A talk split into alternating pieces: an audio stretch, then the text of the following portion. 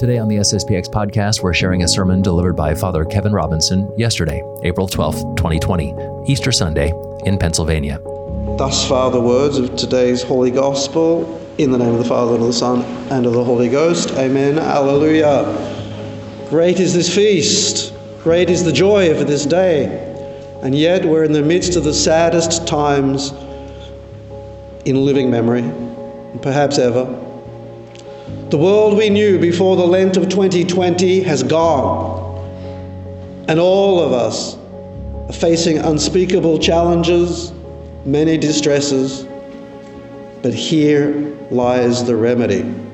Reflection on the resurrection, on the new and eternal life of our Lord, now beginning on this day his immortal life. Never more to suffer, never more to die never more under the elements of this world, but beginning his immortal and glorified life. This is the day God the Father answered his prayer on that Holy Thursday night. Not the prayer, take this chalice from me. That prayer was said with perfect resignation, and yet God the Father made him drink that chalice. And he willingly acquiesced.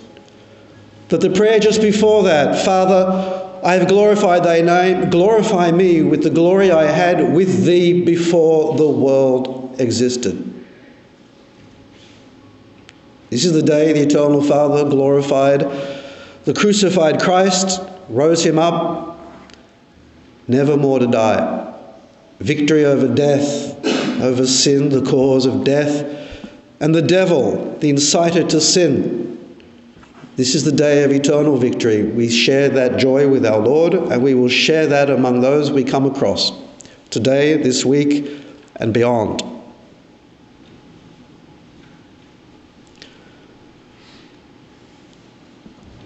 The word Easter is an old English word, translating the Latin Pasque or Pasqua, which translated is Passover. What is this Passover thing? You see it all around because in this part of the country, the people who reject Christ cling to the law of Moses as they understand it. They're celebrating Passover. What are we celebrating? Passover, the Christian Passover. What's the difference? What's the origin? What's the meaning of it all? You go back to the second book in the Bible, Genesis, followed by Exodus. Or if you have trouble reading, look up Cecil B. DeMille's famous movie, The Ten Commandments. Four millennia ago, the Israelites had been, for hundreds of years, terribly enslaved by the Egyptians. And God heard their prayers to liberate them because they were His beloved people chosen for a special mission to bring forth the Messiah, a chosen Savior, into the world. He heard their prayer. He raised up Moses to confront the tyrant, tyrant of Pharaoh. And ten times plagues were sent upon Egypt. The tenth was the most horrific. The angel of death would destroy the firstborn in every family, man and beast one night. The next day they would wake up dead, dead members of every family, except for those who followed the law of God given through Moses to sacrifice a lamb, eat the lamb with unleavened bread, flat bread, no fermenting yeast in it, consume the lamb and the bread communion, followed by the sacrifice, followed by the communion, sprinkle the doorposts of their house with the blood of the Lamb. And those who did this, the angel of death passed over their house and they would be spared from the bloody slaughter that God struck upon his enemies. And then they would begin to be free to pursue the promised land the land flowing with milk and honey, where there would be peace and plenty, prosperity, happily serving God all the days of their lives. This was the historical reality that the Jews still celebrate. And God dispersed them around the world so that we would all recognize this historical reality of God's blessings to his chosen people. It was all true history of four millennia ago. And yet it was more than just history. Because in all those centuries before Christ, the Israelites cried out for the true Lamb, the Lamb of God who would take away the sins of the world. And that lamb was sacrificed on that first Good Friday. And that lamb has risen today. On Holy Thursday, he established the sacrificial ritual whereby the unleavened bread would become our communion. We would literally eat the Lamb of God, hiding himself under the appearance of unleavened bread. And those who share in that sacrifice, who put the blood of the Lamb on the doorpost of their soul, which is what happens with baptism, what happens again with every good confession. The angel of God's avenging death will pass over that soul, and he is now free to enter into the joys of eternal life. Once we go through the wanderings of the desert of this life, crossing the final river of death, and we'll enter into the land of promise, the land of plenty, flowing with milk and honey. That's heaven. And so, this is the Christian Passover. This is the fulfillment of the Old Testament types and symbols. This is what we celebrate. The Jews celebrate what was the shadow, we celebrate the substance. They celebrate the darkness of the beginning of the dawn. We celebrate the blazing glory of the light of the world. And this joy should never end for us. We still have yet to wander in the desert a little bit in this world, and we still have that final river to cross, the Jordan River of death into the promised land. And so we celebrate the Pasch. That explains the meaning of Corinthians about Christ. Our Pasch is sacrifice. Let us feast, not with the old leaven, not the Old Testament, nor with the ferment of malice and wickedness, but the holy ferment of true charity. So, this is our great feast day. This is the day our Lord God glorified our Saviour, who has conquered death sin, and Satan. And yet we still must struggle. We're still in this valley of tears. We have this hope of reaching the promised land, a realistic hope, because you cling to the faith of all times. We strive for the virtues that will transform the world. And how did this Catholic faith spread from 12 men, a few holy women? 120 at the birthday of the church in Pentecost, to become victorious over the mighty Roman Empire. Ten waves of persecution in the three centuries the early church, but more than that, there were several waves of plagues and pestilence where people were dropping dead in the streets from the plague. And how did the Catholics in the early church respond to that? with great, heroic, self sacrificing, joyful charity, looking after the dead, the dying, risking their lives, even dying themselves, to help these victims of the plagues that afflicted Rome. And this, not just their charity to the deceased, to the dying, but their joy in serving that, our Lord, in this way, laying down their lives for their brethren, this is what brought many more converts into the Catholic Church.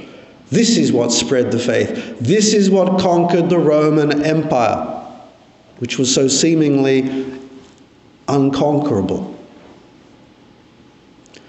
And so it will always happen. It's the charity of the faithful of Christ that will conquer the world and bring people back to God. Now, you and I, all of us, are suffering from this terrible confusion of conflicting information coming out of all kinds of official sources, and some are tempted to constantly research every subplot of this drama we're living through. Let me suggest that we limit our research, do sufficient to make prudent judgments as to how we should act. Everyone here has judged that we should take whatever risk there is to be here to glorify our Lord in His holy church and to celebrate the sacred mysteries not on TV but in real life. Someone suggested that watching Mass on a screen is a little bit like reading a gourmet magazine when you're hungry. Doesn't quite do the job. But for some people it helps, for some it's all they've got. People no longer read, so they watch, and watching the Mass can be a help for some people. And many have made the decision not to come today. Faithful as they are, trusting in God as they are, they still believe that it's better not to spread what may possibly be out there. And we respect their decision. As you know, our district superior has given everyone who comes to the society masses in the USA dispensation. You don't have to be here today because of this pandemic crisis going on and the confusion going on. My suggestion is that you research sufficient to make a prudent judgment, knowing that others, even those you love, will disagree with your decision. And even may disagree vehemently. Others, even in authority, may disagree violently. And there are people who will suffer the consequences. There will be court cases. There are people, pastors even, being put in prison in America in 2020 for celebrating services where people gather. Pastors are being put in prison right now. Who would have thought this would happen in the land of the free, the home of the brave?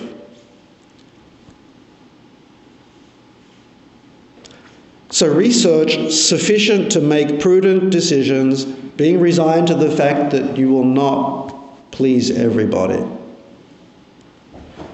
As an example, in the seventh chapter of the book of Acts, the first martyr of our Lord, the holy deacon, St. Stephen, gave this most powerful speech to the Jews who had rejected Christ the Jewish leadership. He outlined the Jewish history and he spoke of how they always resist the Holy Ghost, how they're stiff necked, uncircumcised in heart, how they are in grave spiritual danger, and how they crucified the Lord of glory, echoing St. Peter's first speech in Pentecost.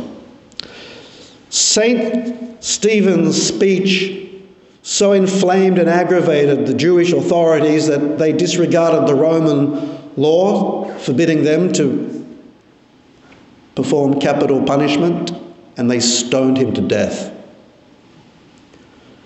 Now, some would say St. Stephen was not prudent. He should have spoke more mildly, more kindly, more sweetly, pacified these Jewish leaders. He should not have incited them to violence, which he did under God's inspiration. And so, worldly prudence would have been a little more ecumenical, little more dialogue rather than just proclaiming the truth in a way that incites people to violence. And in worldly, earthly terms, it would be very imprudent what St. Stephen did. But in supernatural terms, inspired by God, he did provoke the synagogue, the Sanhedrin, to his own execution, and was immediately glorified by our risen Lord, whom he saw standing, helping him, and to embrace his soul and to reward him with eternal glory. This is our faith. But this is an example. There is worldly prudence and there is supernatural prudence. And it's not always clear which is the best path to follow. Oh, clearly, supernatural prudence is the best path, but it's not always clear what is God's holy will for us. So please be careful in dealing with others struggling through this crisis, that we not promote dissension, and yet, like St. Stephen, God may inspire us to do what is right, even though the consequence will be dissension, division, and danger. Let's be ready for anything. We need the gifts of the Holy Ghost to, to have that supernatural prudence, the gift of counsel, and to be peacemakers as well. Peacemakers without compromising. This is a challenge. It's not easy. Archbishop Lefebvre told in our statutes that we, priests and seminarians of the Society of St. Pius X, are not to be preoccupied with worldly news. In fact, no televisions in our houses, only a few selected newspapers to give summary of what we need to know. It's enough. So, in that spirit, I recommend that we don't be constantly seeking for the latest news, but enough to know how you should act, how you should invest your time, your money, your talents, how you should respond to the crisis that's engulfing us and engulfing the world. Since my seminary days over 30 years ago, we have expected this time to come upon us. And so, although it came so very suddenly in the month of March, it is not unexpected. Has been well planned, and God has permitted this to befall us in our times. It's very challenging times. And so, even if things should decline to the stage where we must go back underground, back into the catacombs, let us know that God is in control. Our Lord is glorifying His church. He's sifting like wheat, as He said to Peter. Peter, Simon, Satan has desired to sift you like wheat. Actually, the English is not so clear. In the original language, Jesus says, sift you all. But you, singular, Peter, you, when you have converted, confirm thy brethren. So Peter has a special role. He sinned terribly on the night of Holy Thursday and repented. And that's why in the gospel today, the angel tells Mary Magdalene, Go and tell the apostles, and especially Peter, who is especially distressed. He has been sifted, he has fallen, but he's repented. And now Peter will be re- reinstated as the vicar of Christ, the head of the church on earth, and he has to be strengthened. And it's only the end of the first day of Easter that our Lord actually appears to Peter and the apostles. Look at how the sadness is transformed into joy. The first one to whom our Lord appeared on Easter Sunday was, of course, his Blessed Mother, not recorded in the Scriptures. And the last one on Easter Day with the apostles. But before he even appeared to our Blessed Mother, he left permanent evidence of the truth of his passion and resurrection on that sacred burial cloth provided by the rich Pharisee Saint Joseph of Arimathea. And on this burial cloth, 13 years short of 2,000 years old, the full depiction of his crucified state is there burned onto this cloth. Yesterday, the Archbishop in Turin made a public display, online display of the Shroud of Turin, which is not often displayed. And the more scientists study with an open mind and a search for the truth, the more they are converted because there is no way such an image could be on that cloth without.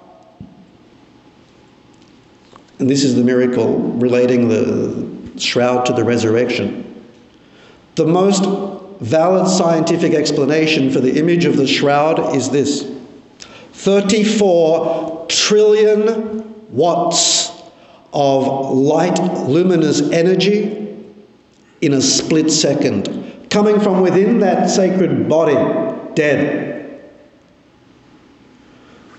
Flashes forth from that sacred body on this morning of the first Easter and burns the image of our crucified Lord onto the cross. With all the details the nail wounds, the scourging, the crowning with thorns, the sacred heart pierced, and all the evidence of this Shroud of Turin, especially since photography was invented and now nuclear science examining the shroud, a nuclear burst of radioactive light coming from within the body is the best scientific explanation for how that image is there for us to admire and to strengthen our faith. So that when we look at the Holy Shroud, we may say with St. Thomas, My Lord and my God, fall on your knees. He who was dead is now risen. He who is man is truly God. And so it's the same Lord and God in the sacred host. As the priest elevates that at Mass, we fall on our knees and we say with St. Thomas, no longer doubting Thomas, my Lord and my God. I see a man, I believe he's God. In the Holy Eucharist, I see the unleavened bread, and I believe it is the man God, our Saviour Jesus Christ. So let us on this holy Easter morning rejoice with our Blessed Lady, whose transformation from the depths of utter sadness to the heights of eternal happiness today is that transformation. Join with her in that faith and that hope and that love and try to encourage your neighbor, your family, and friends. No matter how bad things get, we will cling to our Lord, our risen Lord, and we will be saved. That's what it's all about. We'll reach that promised land once we cross the threshold of death. Nothing can hold us back if we cling to our risen Lord, once crucified, now risen, renewing that great sacrifice in every Mass. In the name of the Father, and of the Son, and of the Holy Ghost. Amen.